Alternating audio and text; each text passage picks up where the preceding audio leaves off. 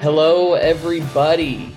Welcome back to another episode of the Howlin' Hoops podcast. As always, I'm your host, Kyle Edwards, and joining me, as always, is my co-host, Thomas Smith. Uh, we hope you guys had a Merry Christmas. Uh, our recent episode was a Christmas episode, so hopefully you guys got to hear a little bit about that as we kind of roll into twenty twenty-four. Hope you guys had a great New Year's as well. Tom, uh, how was your uh, holiday little break? Uh, I mean, good. As uh, went to see the bowl game, you know, that was kind of frustrating, but I mean, it was fun, you know, got to spend some time with family, you know, that's always good. Always good. Always good. Yeah, I, I, I kind of, I was able to spend, you know, the Christmas season with, you know, my fiance and her family a little bit and my family as well. So that was, that was a really good time. Uh, they're good people. And New Year's was pretty low key though for me, for sure. It wasn't anything spectacular, nothing really to celebrate because State lost the bowl game. So that was kind of kind of tough, but it is what it is. So yeah, so let's get into it. Um, we got a we got a lot to cover today. It's it's we're getting into the thick of A C C play, and it's it's already, after a couple games, it's already a doozy in my opinion. I don't know about you, Tom, but to me, it's a doozy.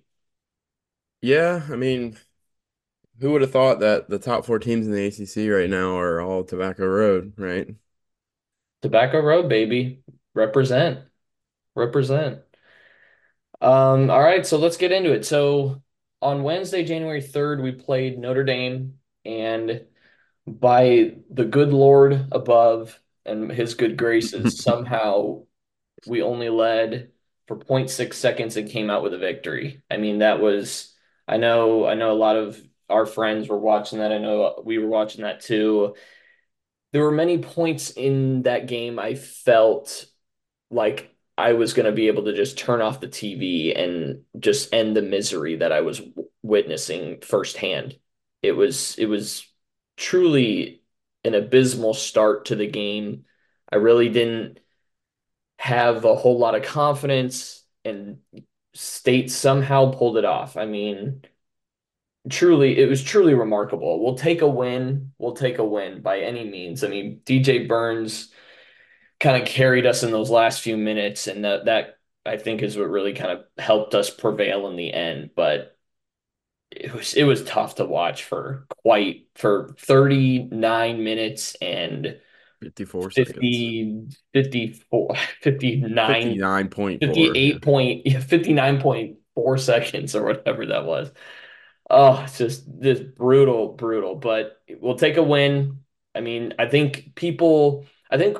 You and I, we kind of talk about Notre Dame and how, you know, this would be just like another game where we, you know, would it almost focus more on Virginia's game rather than Notre Dame. And Notre Dame actually pr- is started to prove everybody a little bit wrong in the fact that they're not the worst A C C team. They actually do have a little bit of a chip on their shoulder ever since uh, Micah Shrewsberry decided to kind of like, you know, bash his own team essentially. And I think they're now starting to figure a few things out, and they, I mean, we did not look great against them, but they also didn't look, they really didn't look horrible. It's just A C C play is so competitive and so tough. But I, I did not give Notre Dame enough credit, I don't think. I don't know about you. No, I don't think anybody did. I mean, they go and beat Virginia by twenty. They should have beat us. And then two nights ago, they only lost to Duke by eight and were leading for a, a decent amount of that game, you know. And, I mean, I don't know about you, but I don't think I've ever seen a team shoot twenty-nine percent and win a game. Um, but, I mean, it's a credit to us. We hit the offensive glass. I mean, seventeen offensive rebounds. So that's just, you know, poor shooting. But we showed effort. And I know that's something Keats always talks about. And it's something you have to show for forty minutes. Um or else you're just going to lose to anybody in the A C C, regardless of who it is. Yeah, and that's a that's a good point. It's just there's been a lot of games where we – there's been a few games, even if we have won them, it doesn't show like we've shown enough effort or have gotten off to a, a great start. And, you know, that, that happens sometimes. You don't get off to a good start, or you might have a poor shooting night. You know, you know, stuff happens like that. But it's good to show at least some form of fight. And I think we showed that against Notre Dame, uh, unlike, you know, the game against Ole Miss or something like that, when we were down and then just didn't really show any urgency and ended yeah. up kind of falling short in that, in that area. But like you mentioned, it, it showed, we showed that we were able to respond when it was getting tough, and that we were actually able to come together as a unit to figure out a way to build momentum, with, even though we really hadn't built any all game. And it's kind of rolling, rolling into twenty twenty-four. I think Keats has finally gotten these guys to build a lot of chemistry after kind of going through the motions through some of these other teams that we've played just to get some quality wins. And I think this, you know, the second, our second A C C game, it was a good, it was a good opportunity for us to really show our chemistry and our ability to, you know, have a lot of grit. And I think we did that in the Notre Dame game by a long shot. Absolutely. Absolutely. I mean, you know, it's, it was just such a weird and frustrating game, and to come away with a win when nobody thought we would win, uh, going like throughout the game, you know, it's, mm-hmm. it, it shows something that, you know, we can be a, a decent team in the A C C, but we, we can win in multiple ways. We can win on our worst. We can win on our best. Hopefully we get Wednesday, you know? yeah. Yeah. Yeah. And we will get to that for sure. But, you know, as our defense has been, our defense has been pretty solid all year long. I mean, we forced thirteen to- turnovers uh, against Notre Dame. So I think our defense definitely helped us stay in the game, which is, even though our offense had such poor shooting, our defense just continued to grind and grind and grind and slowly chip away at Notre Dame's lead all throughout the game, whether it was, you know, a couple, like a six point run, and then, you know, them getting a little bit of a run. So it was really just a battle all day long, and we'll take a win. And I'm very happy about that. There was something though, you know, something that I've been kind of thinking about as we're going into twenty twenty-four and the rest of this state uh, basketball season. I kind of want to, you know, maybe hear your take on it, but I think something that's very interesting that I've seen in our offense, and it's kind of like an observation that I've seen in watching other teams play, not just our, not just state, but when, when people run their offenses, you know, we'll go through progress, the, the first option, you know, to see if that guy is open for a shot, or the second option, or sometimes even the third option. But at this level of basketball, I feel like, you know, the scouting is so above and beyond what people are really understanding. And so I think the scouting of other teams is, is something that really doesn't get enough credit, because when they're setting up defenses, you know, they're scouting other teams to stop their offenses. And so obviously we know that offenses will break down, or they won't be able to get their first, second, or even third option, which is nothing, nothing wrong with that, because I think our defense does such a good job at limiting other teams to be able to get their first, second, or third option a lot of the time. But the caveat in what I'm saying is that I feel like what defines a team more is when you can't get those first, second, and third options, where do you go on offense to figure out a way to work together as a unit to get, to get just a simple basket? Because I know it, it's almost, it's almost like probably improv, but at the same time, you know, you have a bunch of skilled players. There's got to be some way for you to build maybe some sort of chemistry to be able to find a way to make a basket when, you know, you're running your offense and nothing seems to be going your way.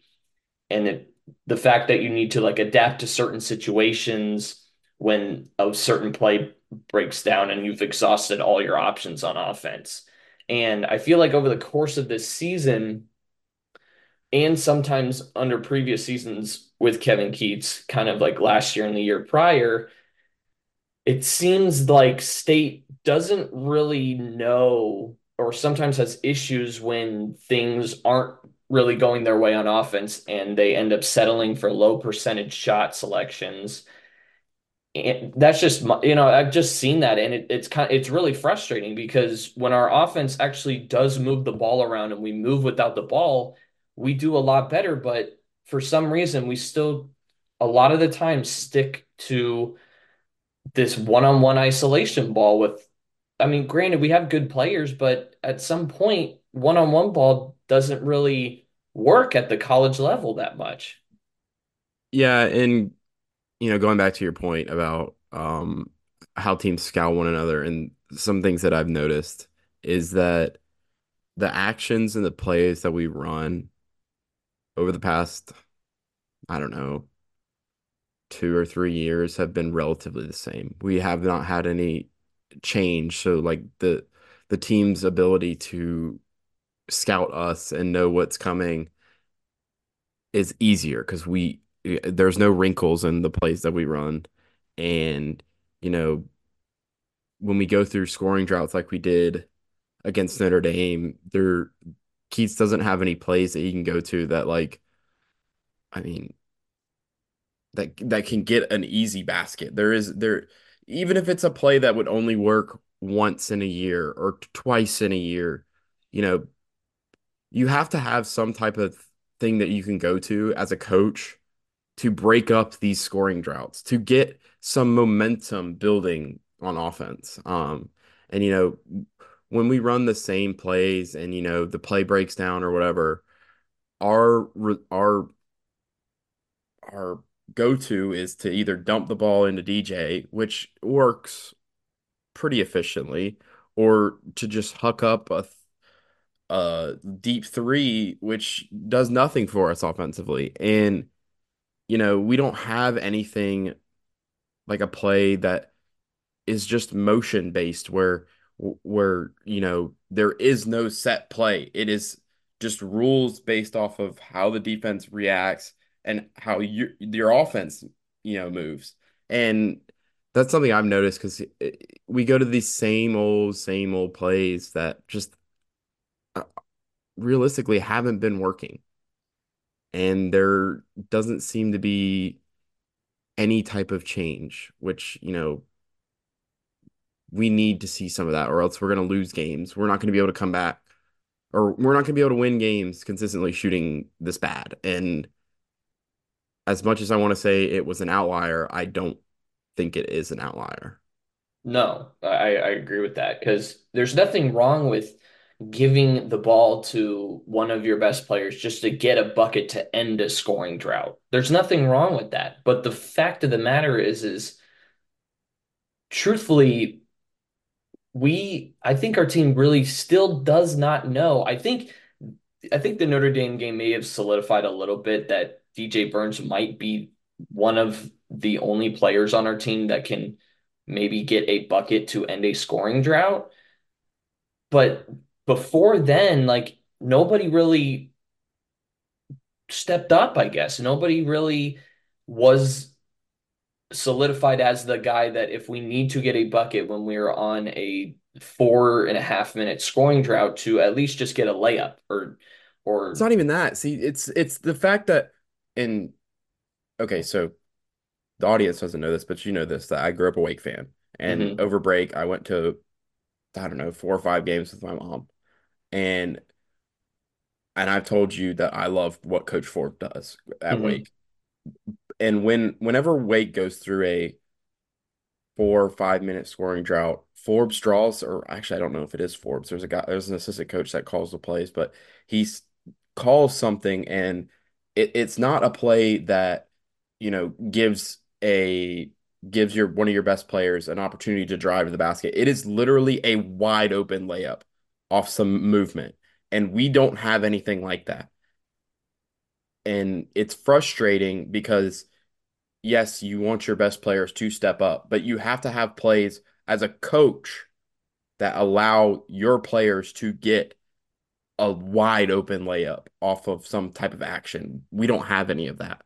We don't. And the and the problem is, is we have the talent to be able to do that too. Oh yeah, absolutely.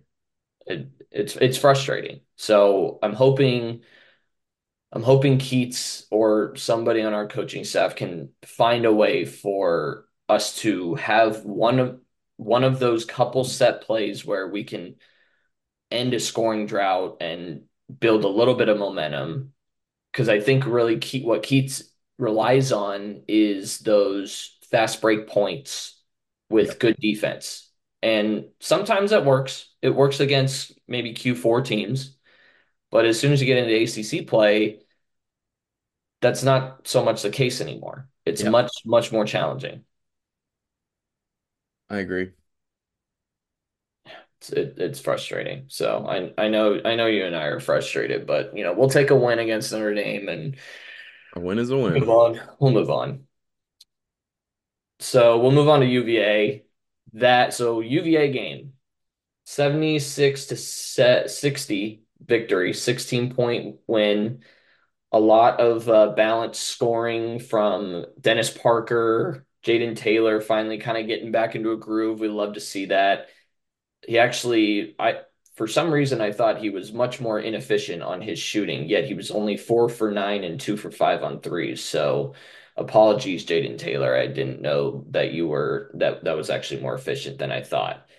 Uh, well, it's an imp- it's definitely, fourteen yeah.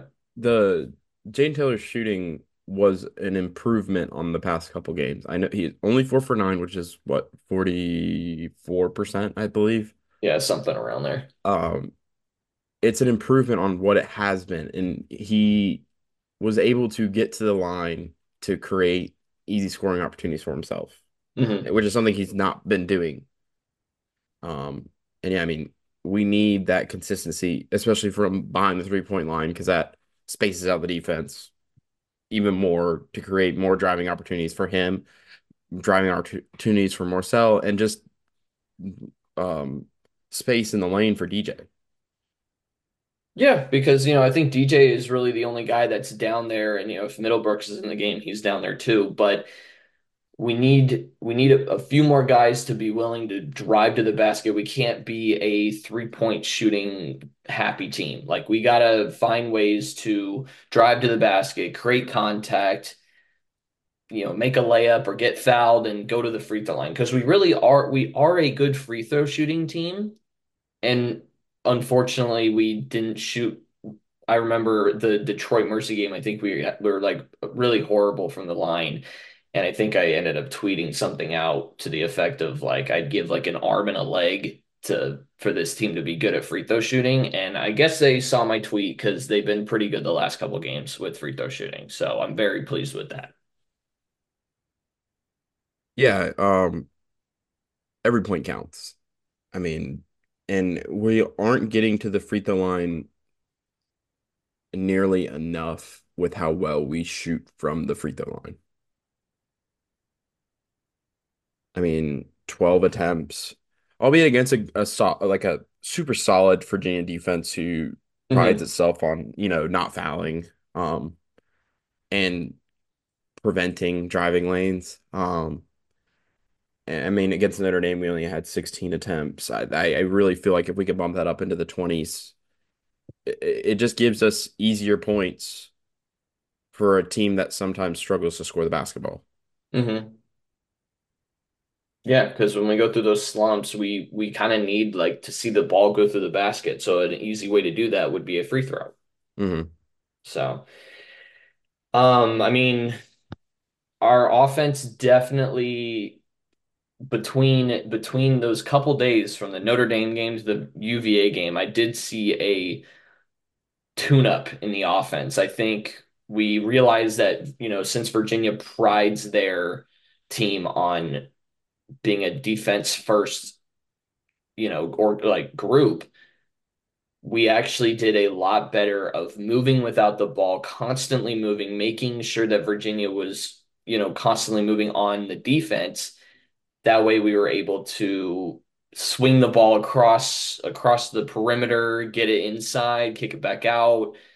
I don't. They didn't really play. I think they kind of played a little bit of everything. I feel like at one point they played like a little matchup zone type thing where they would kind of where they would also double D J and D J well, did great job of keeping his eyes up and facing the basket too, to create other op- other create opportunities for other people as well. Yeah, so the pack line, one of its staples is doubling the post. Like it, it, as soon as the ball goes into the, into the post, they double. That's just how the defense, how the style of defense works. And that actually plays into our advantage um, with D J because of how good of a passer he is.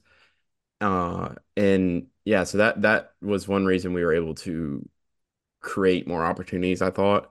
I think, uh, you know, other teams that we play realize that doubling D J is not this, the right move um, because of how efficient he is passing the ball, but also because, you know, sometimes he can be inefficient, inefficient shooting the ball. So, yeah, just the, the, the style of defense in general helped us with that, with mm-hmm. that, you know, part of our offense. Yeah, and it was nice to see other people, you know, like a Dennis Parker Junior, you know, he's kind of been up and down. Up and down this year, but he, but it was good to see him as somebody else that can step up in the midst of a Casey Morsell not shooting well. And Dennis Parker showed that they probably didn't, that U V A maybe not did enough scouting on Dennis Parker and more fo- solely focused on, you know, the other players. And they said, you know, we're not going to let Casey Morsell get wide open three point shots. We're going to make sure that he's contested and going to make somebody else beat us. And, you know, Dennis Parker stood, uh, stood up to the challenge, and you know he provided a big spark, and that his fifteen or so points definitely helped us, you know, push us over the edge. I mean, he was he did a lot of little things, four rebounds, a steal. You know, he he definitely was able to provide some disruption he and some confusion for at least the U V A defense, because they didn't really know how to defend him, since he actually made a few threes, which was pretty awesome to see. Um, yeah, you know, one of my biggest gripes right now with the team is how poorly uh, Casey Morsell has been playing on the offensive end. Uh, last five games, only one game shooting above thirty percent. And it's because he's forcing things, man. He's just, like, last year, all of his shots came off of being that third guy. You know, when Turquavion drove to the basket, it was a driving quick driving kick. If Jarkel drove the basket, a driving kick, or a skip across the, the lane from D J, wide open threes, catch and shoot in rhythm. And when the defense closed out on him, he would, you know, attack the closeout and drive to the basket and get a layup or something like that. This year, it seems as if when when he catches the ball on the wing, instead of, you know, moving the ball and cutting, he's trying to create for himself, and that's not his game. And he needs to realize that, that his game is, you know, catch and shoot, being a three and D guy, hustling, getting offensive rebounds, and, you know, just being that glue for this team. And, you know, it's been frustrating to watch. Yeah, it is, it is frustrating because we know he's so much better than the way he's playing, too.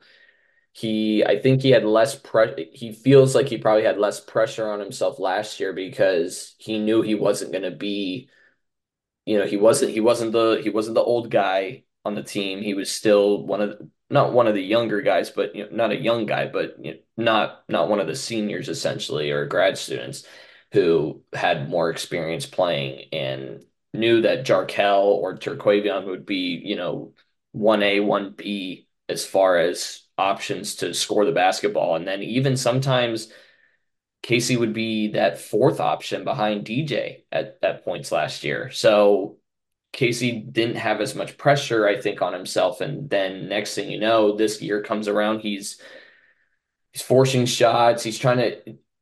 He, really his his bread and butter is, you know, the spot up three. He hasn't been doing that either, but you know, then he tries to do too much by doing like the off the dribble long twos, it's, which is the most inefficient shot I feel like in in basketball, and it, it's tough to watch. And I think he I I think he honestly needs to realize that he needs to adapt that role that he did last year, where it's let D J Horn, you know, control the offense, let him get a bucket when we need one, let let Jaden Taylor drive to the basket, but don't yeah. I mean, I'm looking at this. I'm looking at some of his numbers right now. He shot forty-one percent from three last year.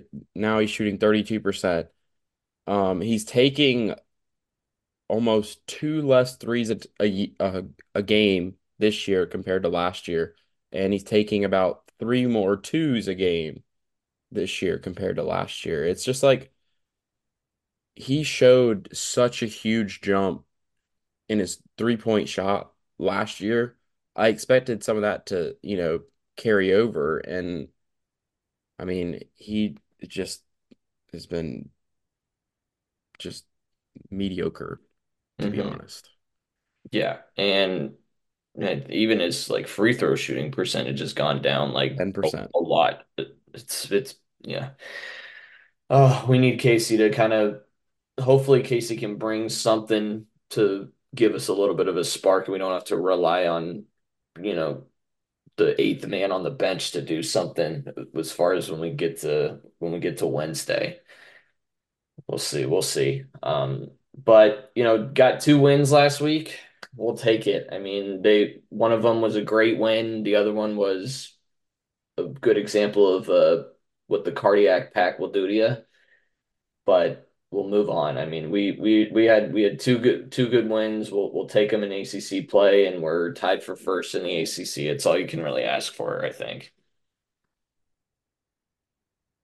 Absolutely, absolutely. Um, we got two games uh, this week. We're gonna actually skip ahead and talk about the Louisville game on Saturday, right? Yep, that's will be um, Saturday. You know, Louisville.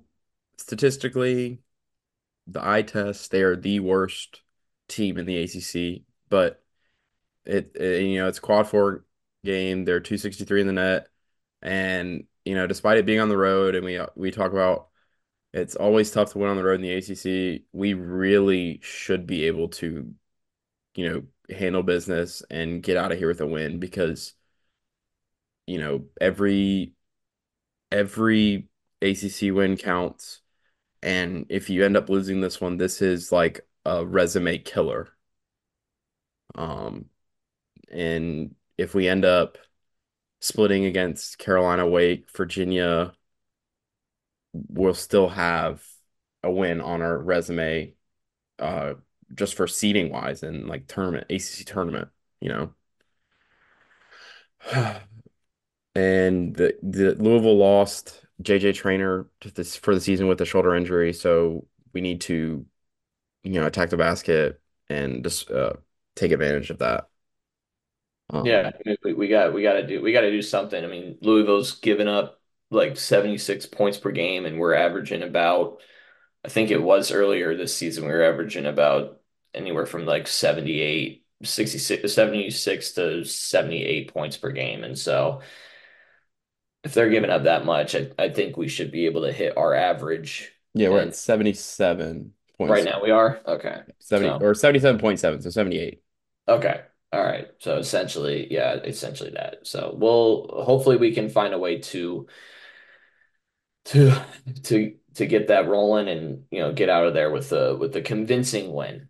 You know, we need we I don't feel like we've had a lot of convincing wins besides maybe this uh, most recent Virginia game, but the convincing win in the A C C, another convincing win in the A C C against the eye test lower, lowest, worst team in the A C C in Louisville, that will push us in a in a big way. And, you know, we got to start off with basically looking at Sky Clark, their uh, six three sophomore guard.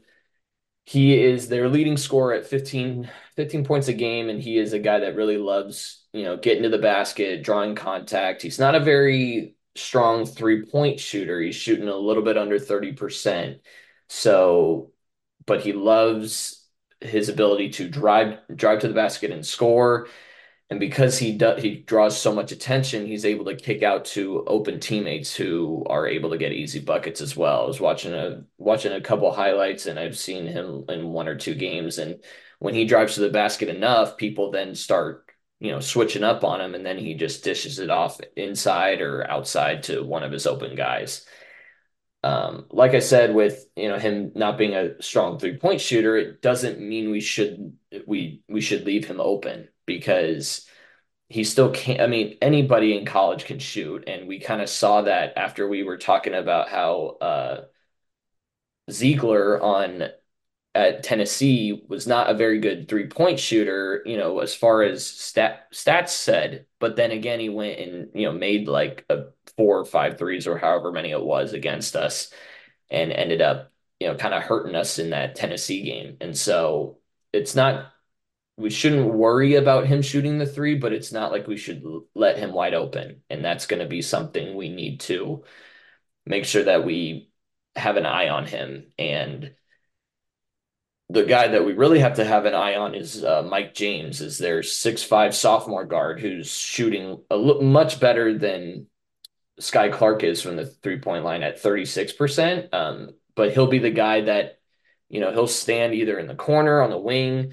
As soon as Sky Clark gets to the basket, he might dish right back out and give it to Mike James, who can get, who can, who can shoot the ball a lot better than Sky Clark can. And so we will need to be aware of his whereabouts all, all over the court. We need to make sure that we're not, we're not losing sight of him, that we have our eye on both ball and man, and that we're not turning away from from our man and only focusing on Sky Clark. Cause they, they do have a couple other, you know, decent guys on their squad. It's just that they, I don't think they've really kind of put anything together this year, which is, you know, it, it, it's tough to do that, especially in the A C C, but. Well, yeah, they, uh, I mean, Kenny Payne is probably the worst, the worst coach in um, Division I college basketball. I mean, he is just abysmal. And I mean, they've also lost uh I forget what Trey White did, but he, he was averaging ten points a game, but I think he got in trouble with grades or something. I'm I'm not positive on the story behind it, but so they're they're missing two of their better scorers. Um but yeah, I mean Sky, Sky going back to Sky Clark, he takes a ton of shots, super inefficient, and both him and Uh, Mike James turned the ball over a ton. So if we can, you know, pressure them, get easy baskets, I mean, that just leads to a the the formula for an N C State win, you know? Mm-hmm. Yeah, defense, defense, defense. That's what you got to do. I mean, we, we're forcing thirteen, fourteen turnovers. You got to, you got to. Especially against a team like this, this, this has got to be more than fourteen. It's got to be like seventeen or eighteen. It's got, yeah, I mean, it, it'll, hopefully it will be like that. We'll see how that goes, but. Another guy we got to watch out for is, uh, you know, their six ten junior forward, uh, Brandon Huntley Hatfield. He is uh, he's averaging uh, eight and a half rebounds a game. So he's also a rim protector as well, averaging about a block a game. And so he will have a lot of, you know, he'll have a big impact as far as us making sure that we need to box out on defense and prevent, you know, second and third chance opportunities. Because against a team like Louisville, they could sneak up on you if they get, you know, second chance opportunities to score, score the basketball. And so if we can limit that, as we kind of did against U V A, we limited a lot of second chance points. And that's kind of how we were able to keep such a, you know, a commanding lead throughout the whole game. And so I think, I think Hatfield will probably have the responsibility of guarding D J when he's on the floor. But if we can get him in foul trouble quickly, I mean, D J could just have a field day. Yeah, and, and going back to, like, keeping them off the glass, I, I know we have this listed as a key to the game. Um, they, they as a team, they are super, super inefficient. Um, they rank two hundred ninety-second in field goal percentage. Um, so, yeah, just keeping them off the glass, limiting the amount of chances they have to make baskets will, you know, allow us to get out transition, uh, get easy baskets ourselves, you know, it, it, another thing, or another recipe for success for us. Mm-hmm. Um, and yeah, I mean, another thing, limiting free throw attempts, like another way for them to get easy points, keep them off the line, keep them from getting uh, easy baskets from the free throw line. They're shooting about seventy-four percent. From the line, and, you know, they love to drive the ball. So, yeah, just keeping them off the glass, keeping them off the free throw line, and, you know, playing in transition is, is what we need to do. Yeah, we need to play. We need to play our game the way we know how to play it, and I think if we can do that, we'll be very successful in what we do. We don't want the reverse Notre Dame situation where we, where you know they gave up seventeen offensive rebounds to us. We don't need to be doing that against this Louisville team. We don't need to give them any signs of hope or life at any point in the game. We got to hit them in the mouth pretty hard to start the game, and I think if we do that. We force them to make bad decisions. We force them to make, you know, silly turnovers. And over the course of the game, if we do that early, we'll just, you know, increase our lead more and more and more. And then that way we're not, you know, going down to the wire against another A C C team that we should beat by a lot more than two points. Absolutely.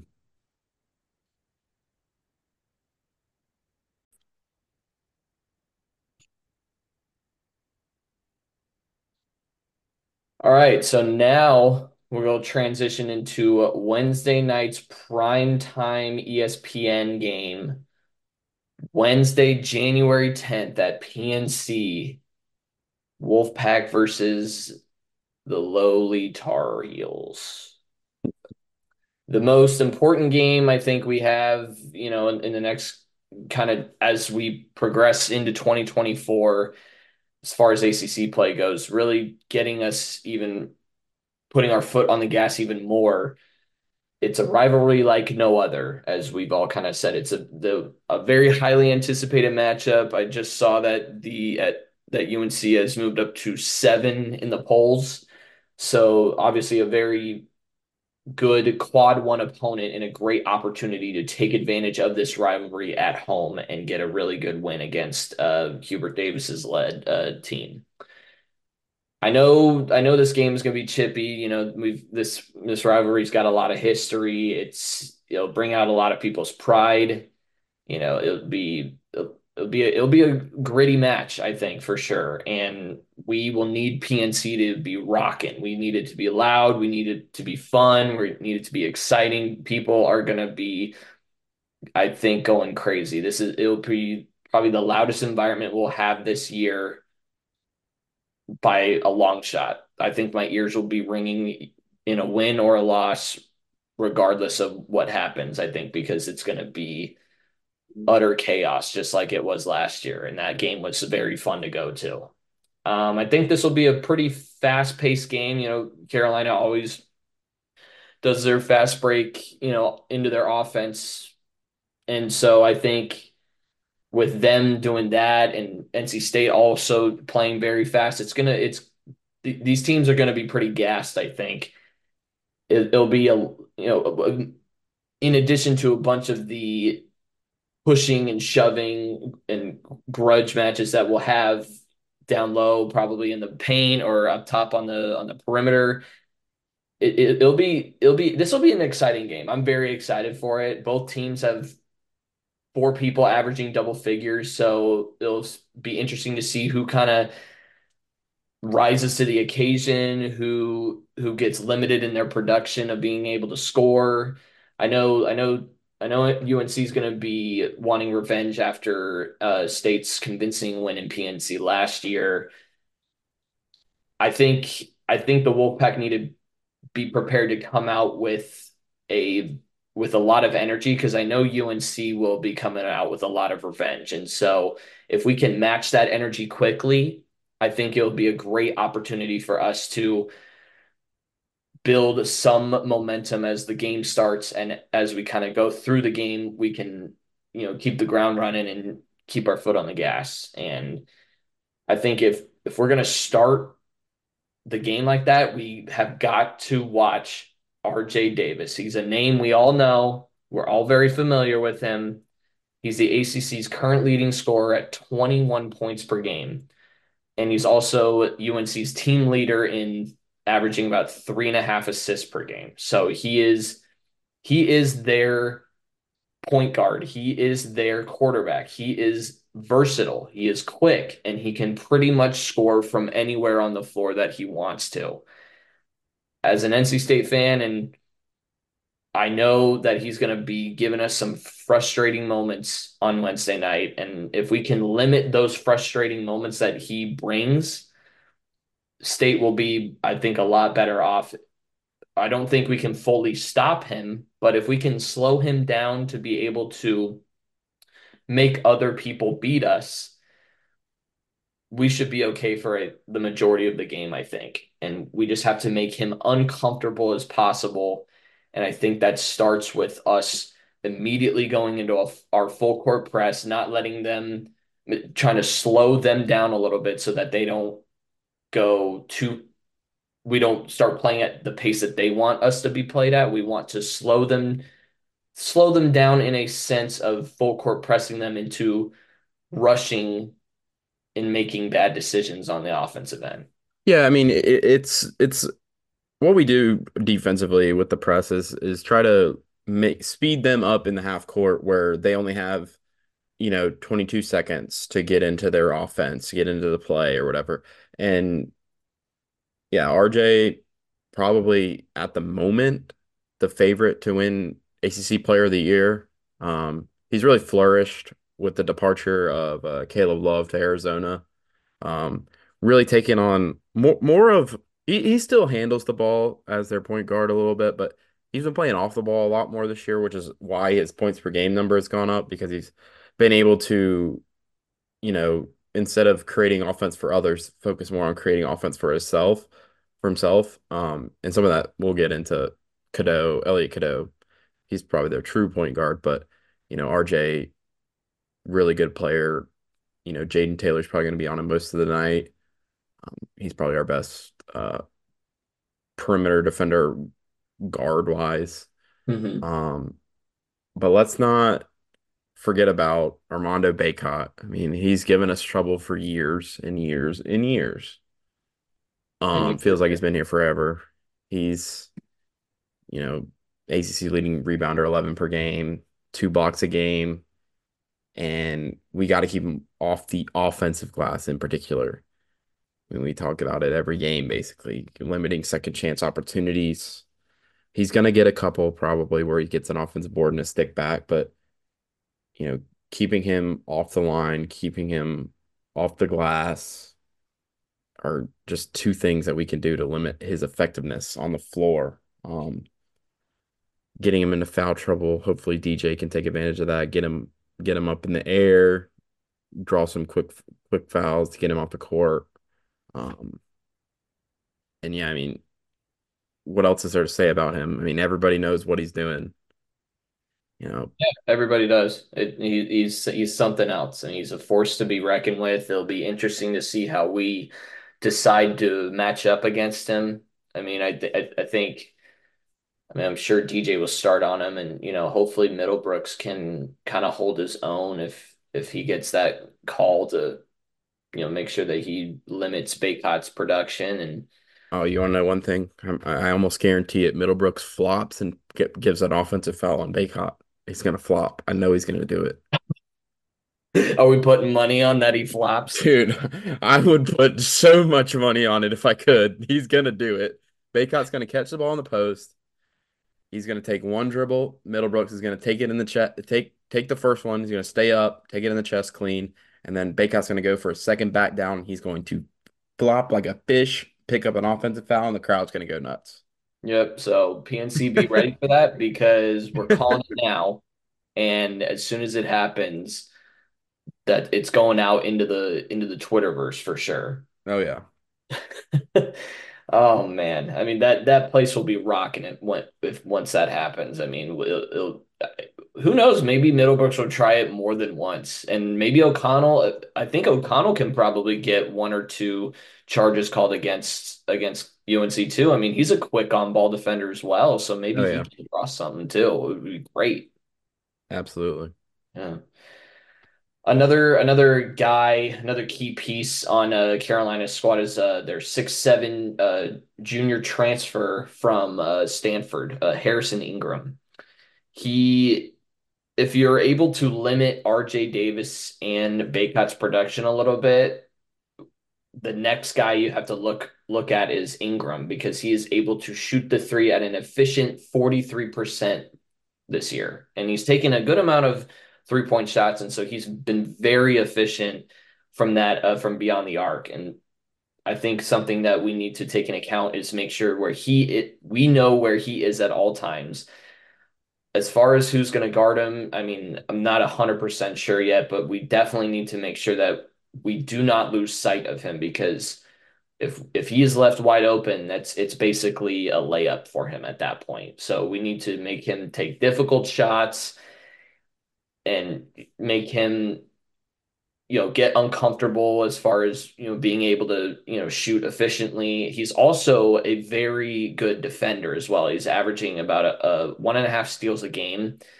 So he's very active on that side of the floor, which makes him pretty dangerous, you know, for a guy that can not only shoot, but is also an excellent defender. So the, so the Wolfpack need to make sure that they know that they know where he is at all times on the offense, and then make sure that they take care of the ball efficiently on the on the offensive side to make and to limit mistakes.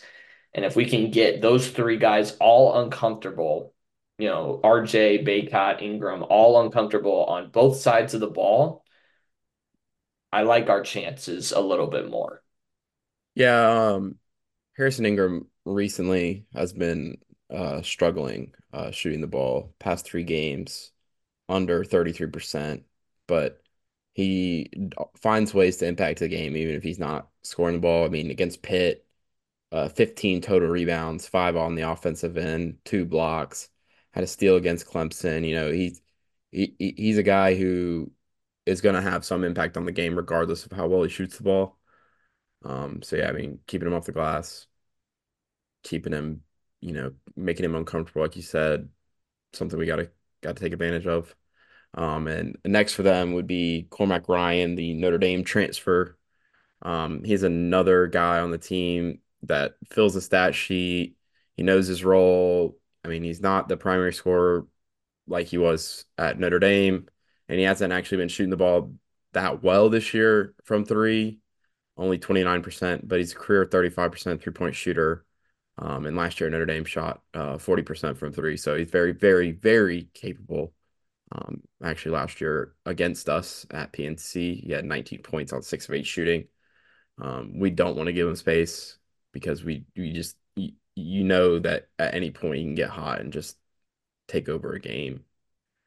Um, yeah, he's able to score at any given moment. And that's, that's dangerous, you know, as far as, you know, no, no matter who you are. And especially be, him being, you know, six five, he's also, he's also pretty versatile for his height, and he's pretty quick as well. So making sure that we stay in front of him and making sure that he isn't given any really good looks or any good opportunities is going to be a, it'll be, a, it'll be a big spark for us if we can, you know, keep him in check. I mean, there's so many guys on U N C's team that they're, they're, they really have a loaded roster this year. And so trying to limit every single person essentially on their team is, it's appearing that's the only way that we're going to be able to, you know, hang in there, but we got to play our own game too. I mean, they got, I mean, they do have a lot of people. They have another guy, you know, Elliot Cadeau, six one freshman guard. He's actually the twelfth best prospect from this year's class. And, um, you know, where they, when we say R J Davis is their point guard, Elliot is actually their true point guard. So it gives R J, that's probably most, most likely the reason why R J Davis is being so efficient in his scoring ability this year, is because he's not being given that true point guard role, and he's allowing somebody else to fulfill that role like he did last year. And was giving opportunities to, you know, Caleb Love and Bacot. Um, he initiates a lot of their offense, and, you know, he does a great job of at least driving to the basket and creating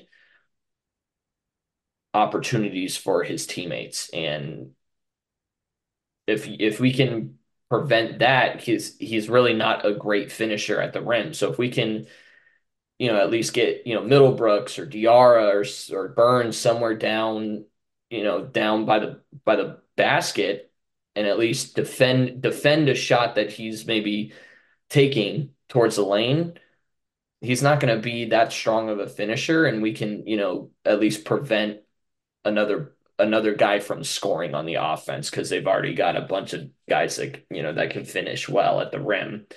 He's got a good, you know, assist to turnover ratio. I think it's three to one at this point. Um But I think we have enough good guards on our side to be able to, you know, play him tight on the ball around the perimeter and force him to and put a little bit of pressure on him to make sure that he doesn't, you know, do anything that we're going to be, you know, scratching our heads about.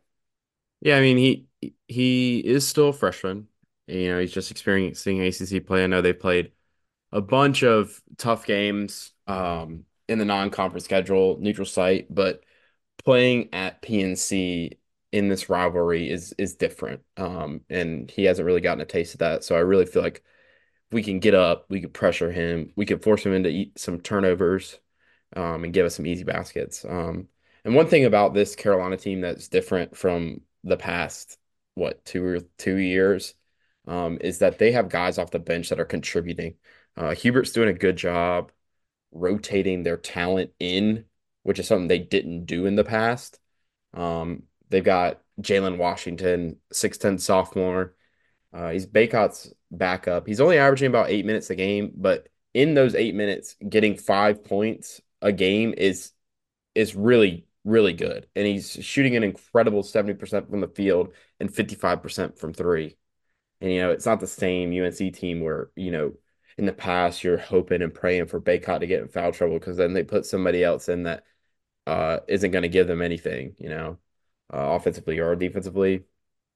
Um, next, I want to talk about Seth Trimble. He's probably their, their no, I would say he's not their sixth man, but he's a six three sophomore guard, brother of former Maryland star Melo Trimble. And he's shown immense improvement in his jump shot compared to his freshman year, which is another reason why he's able to play more minutes. Um, and, you know, some of that some of that improvement in shooting can uh, come from the increase of minutes because he's getting a rhythm. Um, but to improve your shooting percentage by almost forty percent from one year to the next is absolutely incredible. Um, the next two, uh, really similar, not not similar in, in the fact that they look similar, but they have similar play styles. Paxton Wojcik and uh, uh, Jalen Withers, two guys who come off the bench that are more than capable shooters, but they haven't shot the ball well this year, um, both below uh, thirty percent, but both guys who are capable of hitting open threes. Um, but they both come off the bench and provide a ton of effort and energy on the defensive end. Um, and, I mean, Jalen Withers was one guy that this past transfer portal window that I was just hoping and praying we could get. Um, you know, he's a local guy. I believe he is from Charlotte. Yeah, he was from Charlotte, North Carolina. So I feel like he would have been really good for us, and he's made an impact on this team off the bench. Mm-hmm. Yeah, it it is interesting to see, you know, the depth that Carolina has this year uh, in relation to previous years where they really well, haven't. It's not that, that they didn't have depth in previous years. It was that Hubert never never was a guy or never has been a guy to use that depth. I mean, they had four- and five-star guys in the past that have just sat on the bench and rotted. Yeah, um, I mean, yeah, that's true. I mean, yeah, I mean – the fact that he's actually utilizing them more is, yes, yes. is scary. It, it's it's scarier because, you know, we thought, oh, this year we're going to actually be able, you know, we might be the only team to kind of use, you know, a loaded bench.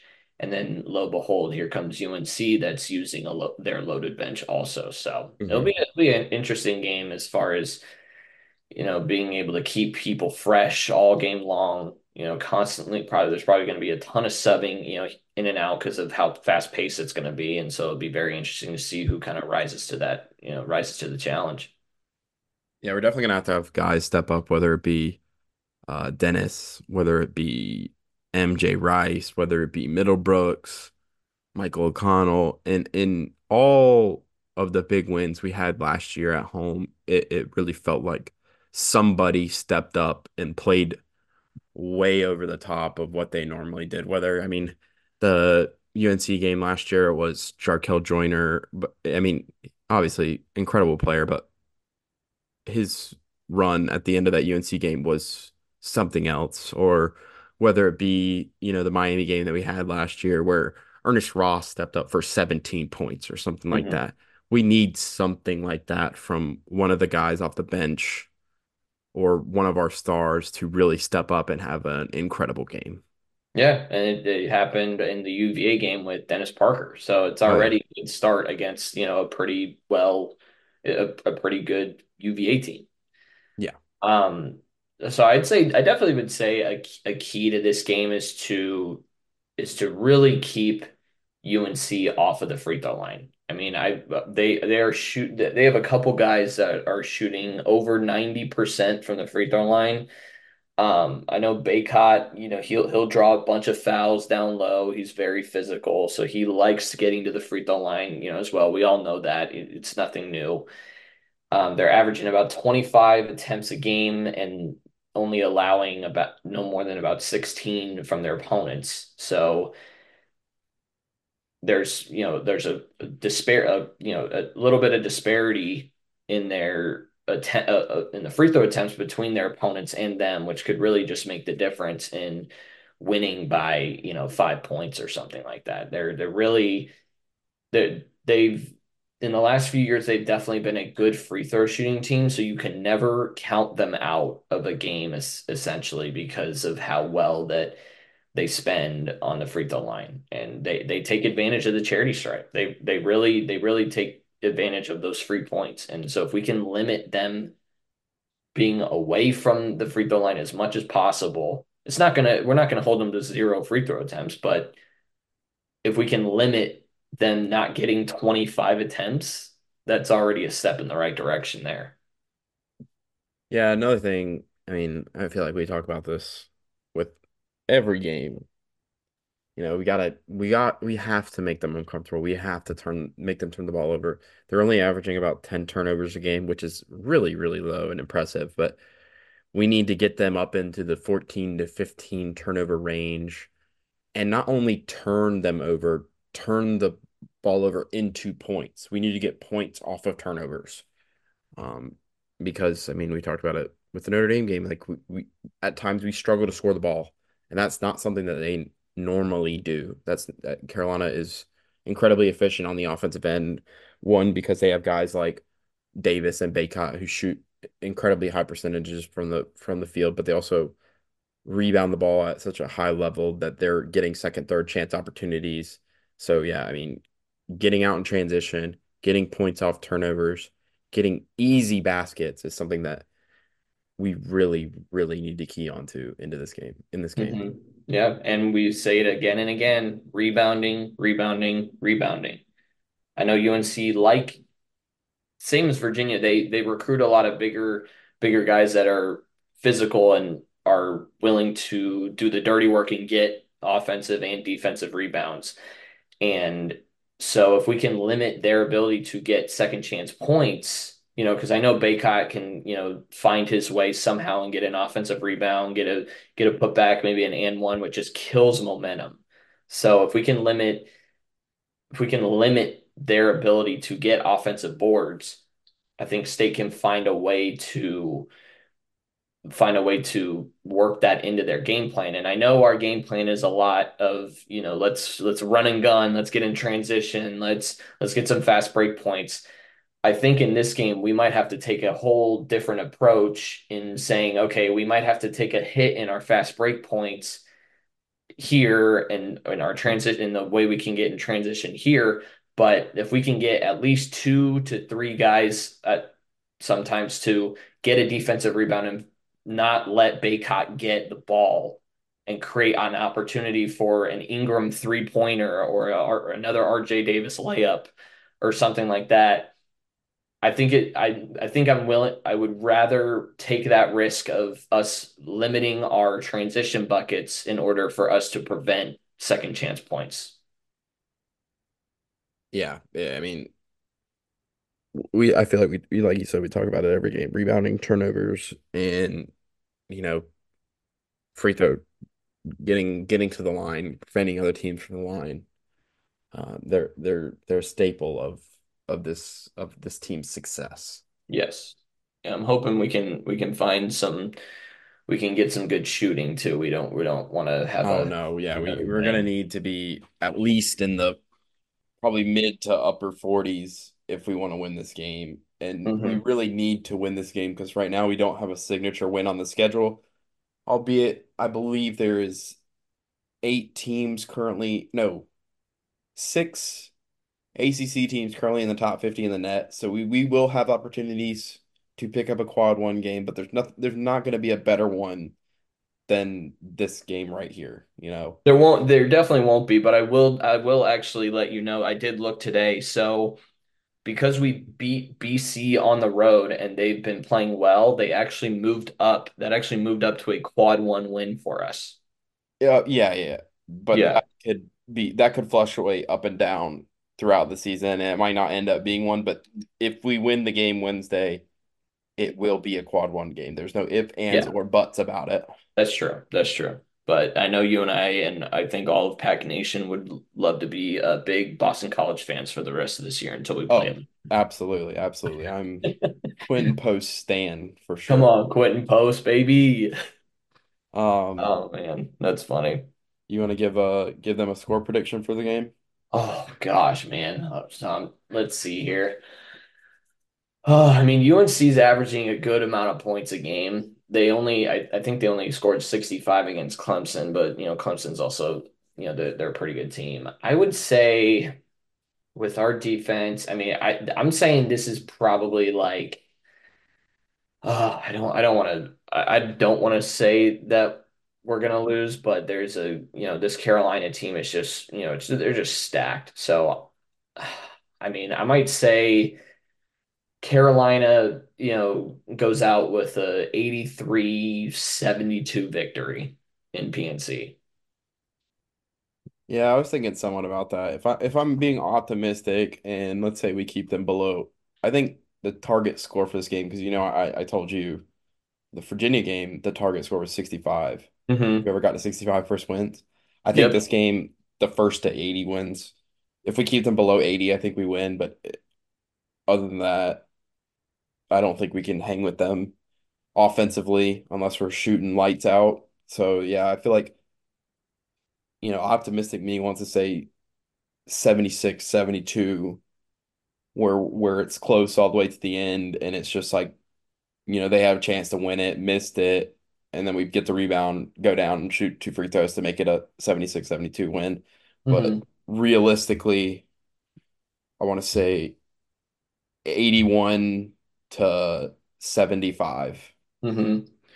Yeah, I mean, I would love to be optimistic. You know, I, I like to be optimistic, but I know that's also, you know, that's also made me want to pull my hair out when I watch, you know, state sports. So it'll be, it'll be interesting. We want to be optimistic, and it would be great to come out with a win. So I know it'll be a very fast-paced game. So I, I feel like there will be a lot of scoring. It'll be so fun to watch I, for sure. It will be. It will be a very fun game to watch. Uh, guys, we need we need P N C to be rocking. I, we we want you guys there. We want you guys loud. We want we want we want a good atmosphere, and I think we'll get that on Wednesday at eight. It'll be it'll be super fun. I'm I'm very excited for it. Yep. All right, guys. Well, this has been another edition of the Howlin' Hoops podcast. We always appreciate you guys listening. We uh, we thoroughly, you know, love your support for the podcast. We, you know, we're t- continuing to grow. We're we're we're getting some more fans, and we we love that. And we're we're very excited for the rest of this year. And hope uh, hope the Wolfpack, you know, will be optimistic that the Wolfpack uh, grants our wishes. Yep. Peace out, everybody, and go Pack. Peace out, and go Pack, baby.